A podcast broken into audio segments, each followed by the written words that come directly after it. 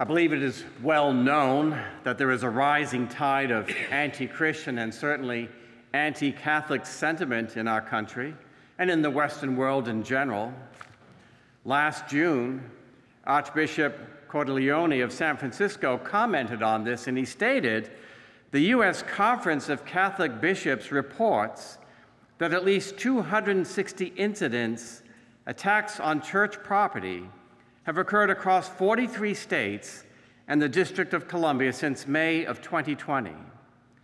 The behavior runs the gamut from arson to spray painting, beheading and toppling statues, to defacing gravestones with swastikas and anti Catholic messages. Arrests in these cases, and especially prosecutions, have been extremely rare. Anti Catholic activity is tolerated.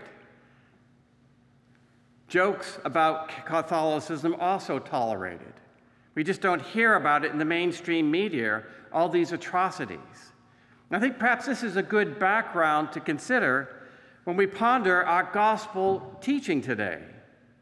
And do not be afraid of those who kill the body but cannot kill the soul. Rather be afraid of the one who can destroy both soul and body in Gehenna. And our Lord Jesus goes on to tell us how much we are loved by our Father. But he accomplishes this in a rather unusual way. Our Lord speaks of the death of sparrows, yet not one of them falls to the ground without your Father's knowledge. Nothing escapes the intention of God our Father. He knows every detail of everything going on in the world, even the death of sparrows. And our Lord Jesus is telling us do not be afraid of death, fear instead eternal damnation. It's no wonder that this gospel reading is proper to the saints Cosmas and Damian. It could be used for any martyr. So, why are we afraid? Why are we disturbed about growing anti Catholic sentiment? Are we afraid of dying? Well, there may be lots of reasons people are afraid, but I suspect it comes down to a lack of trust. So many of us don't trust that God our Father truly loves us. You know, as I mentioned recently in one of our live stream masses, for years I was blessed to know a very holy woman, Anna Maria Schmidt. She experienced firsthand the horrors of atheistic communism when she was imprisoned in a gulag in Siberia. She spoke about a particular incident, rather, a woman that she met in the camp. She said, When I was in a camp and I felt abandoned and lost and miserable, and I couldn't understand why, all I had to do was look at the crucifix. We're not allowed to have one, but we had made some out of little pieces of wood. And we knew that Jesus had died on the cross. We meditated on his passion. As we meditated on the passion, we recognized something. Something at first, it shocked me. I recognized that I was the one who killed Jesus of Nazareth because of my sins, because of my disobedience, my selfishness, my ego, my pride, my lack of charity. It became very clear when one of the prisoners came to me and said, Give me your soup. The first time it happened, Anna Maria said, No, I have to have the soup or I won't have strength to work. She thought about it. And she thought, How could I be so selfish? So the next time it happened, that same woman came to her and asked again. And Anna Maria said, Here. She gave it to her. This woman looked at her and said, Well, what are you going to eat? She said, well, I will have Jesus to fill my heart. She said, Well, I, then I don't want your soup. It didn't make any sense. Anna Maria put the soup on the floor and walked away. This woman picked it up, and Anna Maria saw her hunger because she was just as hungry. And she saw how she was tempted just to gobble it up so that her stomach wouldn't hurt so much. But she brought the soup back to Anna Maria and said, It's yours. I can't do it. It was suddenly tremendous change in this woman. And they began talking. And this woman said to Anna Maria, I'm hating you. Anna Maria said to her, Well, praise the Lord. At least you're honest. She said to her, You're Czech.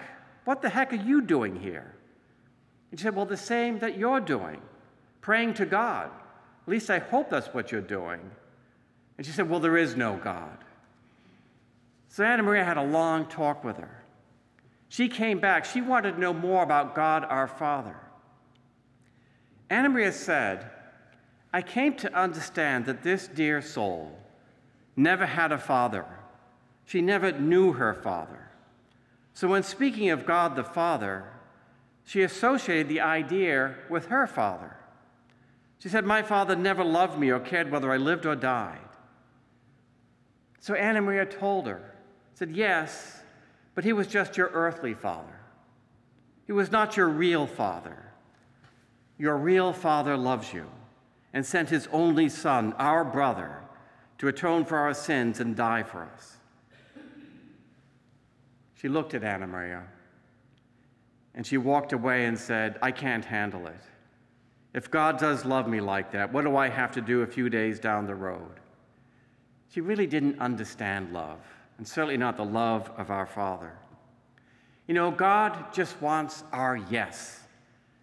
He wants us to embrace His Son, our Lord Jesus, fully. And when we do that, that's when we learn how to love. When children are raised in a disordered environment, lacking love, they have a hard time believing there is a God, certainly a God that loves them. Is it any wonder they struggle to see God as their Father? You know, despite all the horror, the confusion, and the anger in the world, we are called to love.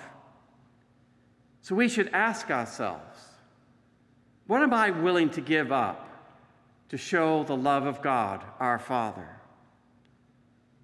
Our Lord Jesus said, Everyone who acknowledges me before others, I will acknowledge before my Heavenly Father. The best way we can acknowledge our Lord Jesus is by loving those, especially those who are most difficult to love. Are you a Marian helper? Join our Spiritual Benefit Society and start sharing in the graces of all the daily masses, prayers, and good works of Marian priests and brothers all over the world. Sign up is free and easy. Simply visit micprayers.org. That's micprayers.org. Thank you, and God bless you. Please follow or subscribe to this podcast to receive the latest episodes and updates. If you have been blessed by this podcast, I invite you to leave a review. Reviews greatly improve our podcast ranking and will help spread this podcast to other people throughout the world. Are you enjoying this podcast? I invite you to listen to more shows brought to you by the Marian Fathers of the Immaculate Conception. Join us daily for enriching spiritual content which will help you on your journey with Jesus Christ. Simply visit DivineMercyPlus.org for a complete list of our shows. That's DivineMercyPlus.org. Are you a Marian helper? Join our Spiritual Benefit Society and start sharing in the graces of all the daily masses, prayers, and good works of Marian priests and brothers all over the world.